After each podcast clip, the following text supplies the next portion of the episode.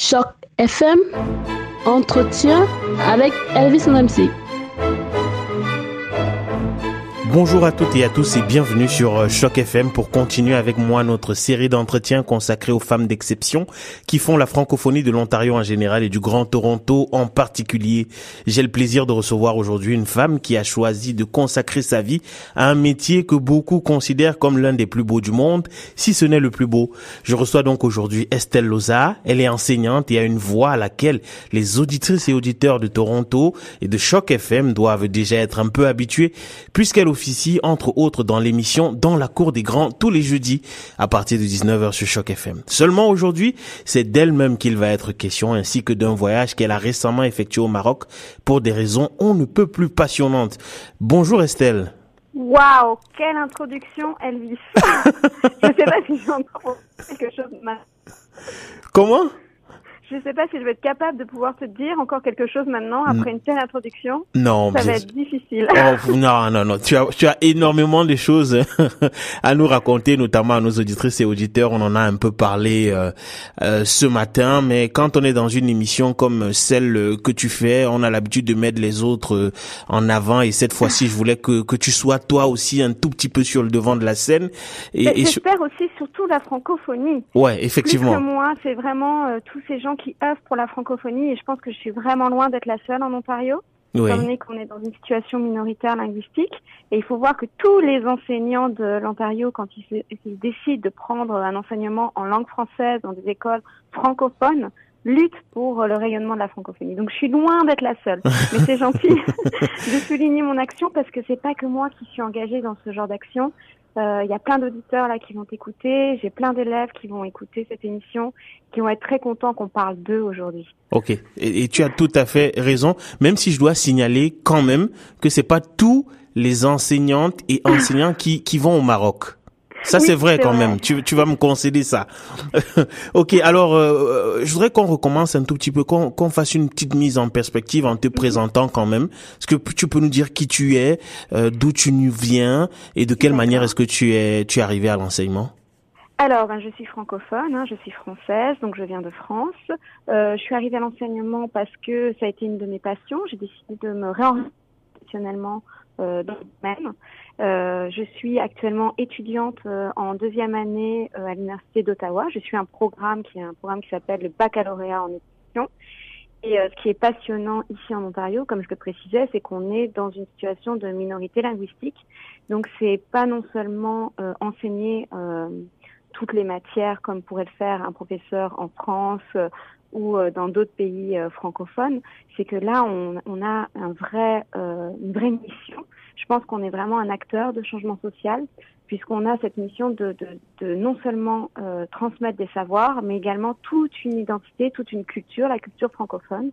Et, et donc c'est ça qui est passionnant et on espère attirer de plus en plus de monde, de plus en plus de gens, que ce soit des francophones ou des francophiles, donc notamment nos auditeurs, d'être cette culture, soit par la chanson, soit par l'enseignement, soit par le théâtre. Donc tu vois, euh, Choc FM, ça œuvre aussi euh, euh, dans ce domaine pour faire le rayonnement de la, la francophonie. Donc c'est très lié finalement, enseignement, culture, radio, médias, communication, tous ces pôles-là dans lesquels j'agis, je pense que ce sont tous des domaines qui sont euh, euh, interliés, qui ont euh, la même, le même but finalement, la même finalité. Ouais, c'est vrai que le, travail que vous abattez est phénoménal parce que nous participons les uns les autres en fait à nous, nous, réussissons d'une certaine manière à pérenniser euh, le français en Ontario et on sait que euh, le l'Ontario, euh, l'histoire de l'Ontario a aussi été faite du français.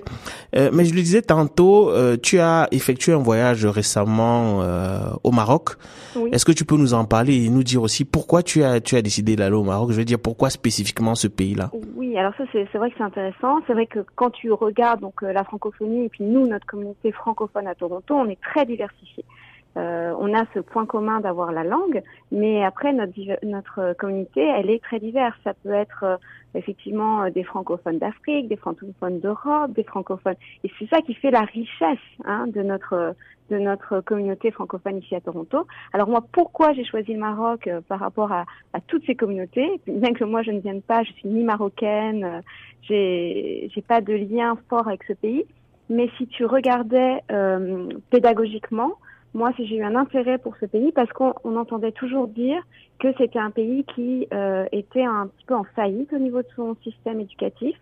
Euh, alors c'est pas moi qui le dis, hein, c'est il y a un économiste euh, Youssef Dani qui a justement étudié, euh, qui a fait énormément de recherches euh, sur la réforme du système euh, éducatif marocain, parce qu'ils essayent quand même de faire des efforts justement pour améliorer ce système éducatif. Euh, il s'est rendu compte qu'en étudiant tous les indices internationaux, que finalement la qualité de l'éducation au Maroc était inférieure à la moyenne des pays pauvres d'Afrique subsaharienne. Ce qui est étonnant parce que le Maroc a plein de richesses. Euh, c'est un pays qui quand même investit dans son système éducatif, euh, qui vraiment a essayé de faire plein de réformes et, et notamment au niveau du français, puisqu'il l'a réintroduit récemment pour l'enseignement euh, des langues, des matières scientifiques, et puis il l'a réintroduit même des niveaux très précoces dès la première année. Donc pour moi, c'est intéressant de pouvoir comparer ces deux systèmes éducatifs, le, le, le francophone canadien, qui, qui, qui va bien, qui, qui quand même euh, apparemment euh, est assez reconnu pour ses méthodes pédagogiques, qui est aussi en milieu euh, minoritaire francophone, puisque le Maroc, bien sûr, il y a beaucoup de gens qui parlent le français, mais ce n'est plus la langue officielle. La, les langues officielles, ce sont donc l'arabe, notamment l'arabe standardisé, et puis euh, la, mazir depuis peu. Et c'était intéressant de voir justement com comment était lié l'enseignement d'une langue à sa culture, à son identité personnelle. Donc je voulais vraiment pouvoir comparer non seulement nos, nos méthodes pédagogiques, mais cette situation euh, linguistique très particulière, puisque la situation au Maroc linguistique est très très riche, et c'est ça qui, qui m'intéressait, comment ça se faisait qu'avec une telle richesse linguistique, avec tous ces moyens mis en place euh, par le, le, royaume pour faire en sorte que ce système éducatif s'améliore, on, on, arrivait à un résultat euh, si décevant pour le système marocain. Et, et justement, quelles sont tes, tes conclusions alors? Alors oui, c'est très intéressant. Donc, euh, ben, écoute, j'ai eu la chance d'avoir différentes expériences en plus. J'ai pu voir autant euh, comment on enseignait donc dans des euh, dans des villages. Alors c'est un, un, peu dommage parce que mon expérience s'est déroulée que sur quatre semaines, donc c'est peut-être un peu difficile pour moi de pouvoir rentrer dans des détails. Mais du moins ce que j'en ai vu, c'est que bien sûr, comme euh, Michelle Obama l'avait souligné quand elle est allée en juin dernier à Marrakech, la priorité dans les zones rurales, ce serait plutôt l'éducation des filles.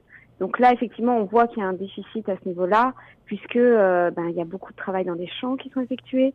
Il y a encore effectivement des mariages qui sont assez, euh, on va dire, dans, dans, un, jeune, dans un jeune âge pour, euh, pour ces élèves marocaines. Donc c'est vrai que l'éducation des filles, ça reste vraiment le point noir en zone rurale. C'est difficile pour elles d'avoir accès à l'école. il y a très peu d'accès dans les, il y a très, très peu d'écoles dans les villages. Euh, donc euh, c'est pour ça que l'association euh, près desquelles j'ai pu faire mon bénévolat, c'était très intéressant de voir eux comment ils arrivaient quand même sur le terrain à essayer de mettre en place des nouvelles écoles. Là, ils en avaient construit une, juste une toute nouvelle. Ils arrivaient à faire en sorte qu'il y ait des bénévoles francophones et anglophones qui viennent, qui puissent donner quelques quelques leçons à ces à ces enfants. Donc l'accès à l'école, oui, là reste difficile. Après, j'ai pu aussi voir un système éducatif plutôt dans des quartiers populaires et voir un petit peu, parce que ce qu'on dit surtout au Maroc, c'est que c'est le système éducatif public qui en faillite, parce que tu as vraiment deux systèmes. Tu as un système d'école privée qui est très performant, c'est pour ça que tu dois rencontrer des gens qui euh, vraiment réussissent au Canada, qui sont marocains, qui ont une éducation impeccable, et c'est là où tu te dis, mais pourquoi alors leur système éducatif est si mal classé? En fait, c'est parce qu'il y a deux systèmes. Il y a vraiment le système public qui, lui, est en déficit, et puis le système privé. Et le système public, qu'est-ce qui se passe? Ben, Effectivement, les classes sont surchargées, les locaux ne sont pas toujours euh, à la hauteur euh, de l'apprentissage, favorables à l'apprentissage. Et puis, euh, alors ça c'est une autre question qui est assez délicate. Il y a beaucoup de personnes qui incriminent l'arabisation qui dit que c'est la langue d'apprentissage, l'arabe, qui fait que le système éducatif est moins performant. Et là, moi, c'est vraiment la question que j'aimerais mettre en avant.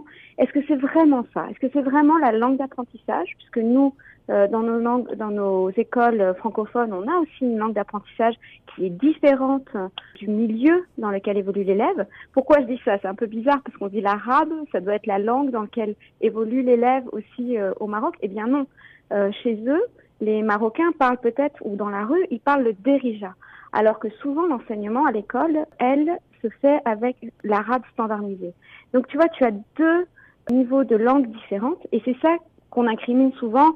On dit oui, euh, c'est pas la langue, euh, la langue d'enseignement n'est pas la langue courante de l'élève. Donc il y a, y a, une déperdition dans la transmission du savoir.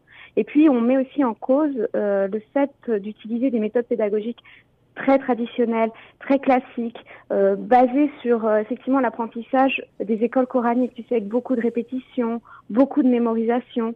Et c'est vrai qu'aujourd'hui, nous, les compétences qu'on essaye de transmettre à nos élèves, c'est plutôt les compétences du XXIe siècle, c'est-à-dire la collaboration, l'esprit d'équipe, euh, l'esprit critique, l'autonomie. Et ça, c'est peut-être des choses effectivement qui sont moins ancrées dans les euh, méthodes pédagogiques marocaines.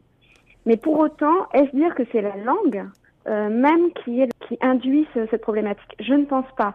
Vraiment en étant, en étant sur place, je pense que c'est plutôt effectivement la formation des enseignants qui serait à questionner et euh, les méthodes pédagogiques utilisées. Pas qu'elles soient mauvaises, je pense juste qu'elles sont très différentes des méthodes actuelles, des méthodes modernes. Elles ne s'inspirent pas du tout de, de, de courants pédagogiques comme chez nous, mais vraiment d'une tradition euh, liée effectivement euh, à l'arabisation. Et donc, je pense que d'incriminer la langue, c'est un petit peu facile. Je pense pas que ce soit la langue le problème du vecteur de, de l'enseignement, mais plutôt euh, la méthode utilisée. Et c'est là où le projet que j'ai mis en place est intéressant, c'est qu'on essaie vraiment d'avoir des échanges pédagogiques.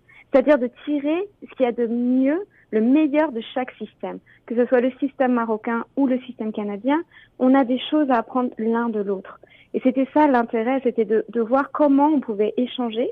Alors là, on essaye de le faire de façon numérique, euh, mais après, ce serait intéressant de voir si on peut pas faire aussi un échange d'enseignants pour pouvoir comparer nos, nos méthodes euh, pédagogiques et puis élaborer ben, que des méthodes pédagogiques euh, gagnantes, des stratégies gagnantes pour faire évoluer notre enseignement, que ce soit euh, ben, nous ici au Canada ou euh, le ou euh, là-bas au Maroc. Et, et, justement, alors quand tu parles de faire de faire cette comparaison là et, mm -hmm. et de faire évoluer euh, de part et d'autre les, les méthodes pédagogiques, est-ce qu'il y a quand même des des des, des satisfaits, euh, des des points qui te semblent intéressants euh, au, au, Maroc et tu te dis oui. ben ça on peut expérimenter ça ici au Canada? Oui, bien sûr, toute la rythmique, euh, ils, ils, intègrent beaucoup de chansons. Oui, il y a, y a, vraiment, vraiment des choses à prendre de leur système, c'est évident. Euh, ce serait complètement euh, faux dire que euh, tout, tout est à revoir. Et puis je te dis, il y a cette quand même euh, richesse euh, du plurilinguisme à, à, un âge très très tôt. Il euh, y, a, y, a, plein de choses à s'interroger. En fait, c'est plus, si tu veux, euh, l'environnement qui est différent, qui fait qu'on n'aura pas forcément les mêmes apprentissages. Je te prends un exemple. Au Maroc, on utilise encore l'écriture cursive. Ici, en Ontario, on s'interroge sur ça, sur le fait de garder l'écriture cursive. Parce qu'on se rend compte que plus on évolue et plus on va vers un, un, un apprentissage qui ne nécessite, plus d'écrire à la main. On écrit beaucoup au clavier. Tous nos élèves euh, lisent en détaché, en script, que ce soit dans leurs livres, que ce soit donc effectivement sur les écrans. Euh, donc c'est deux apprentissages différents. Ils ne mobilisent pas les mêmes compétences.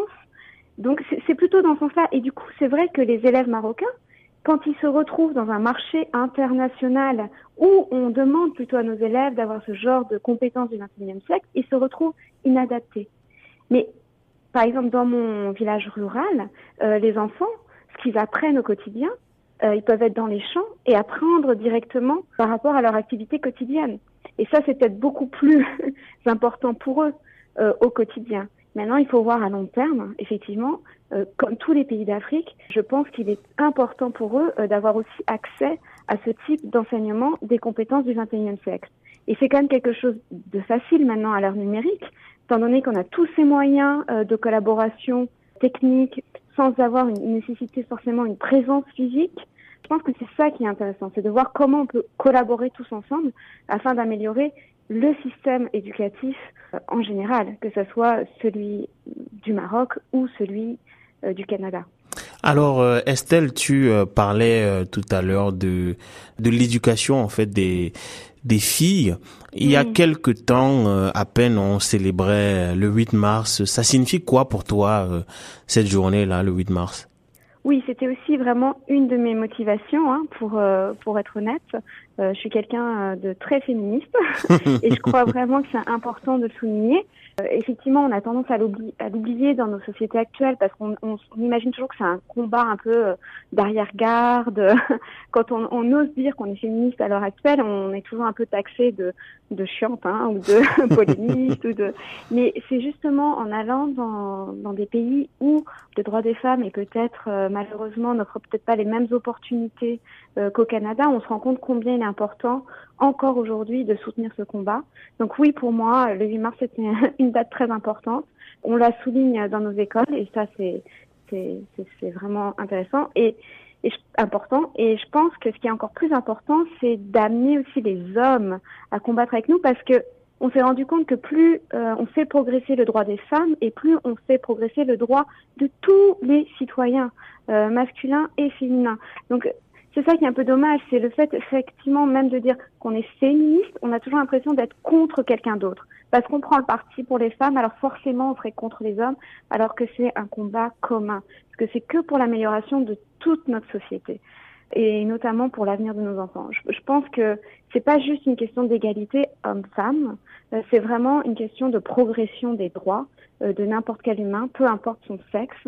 C'est pas vraiment la, la réelle question. Et c'est dommage, je trouve qu'on pose souvent le débat déjà à l'origine un peu de façon faussée. Et bon, on verra, mais ça, ce sera encore une, une autre émission, une autre entrevue euh, qu'on devrait avoir, toi et moi, Elvis. Ouais, ben avec. Si vous voulez vraiment qu'on développe ce point. Avec plaisir. Merci infiniment, Estelle. Je suis très content que tu aies accepté de nous parler de cette très belle expérience euh, moi qui te remercie. Alors, juste pour dire, pour tous ceux qui seraient intéressés euh, ben, de soutenir ou de voir un petit peu plus euh, qu'est-ce qu'il en est de ces projets? Il y a l'association donc Awab avec laquelle j'ai travaillé. Euh, vous pourrez euh, peut-être retrouver, euh, si je te, donne le lien mon blog, peut-être toutes les informations nécessaires si vous souhaitez soutenir des, actions pédagogiques au Maroc.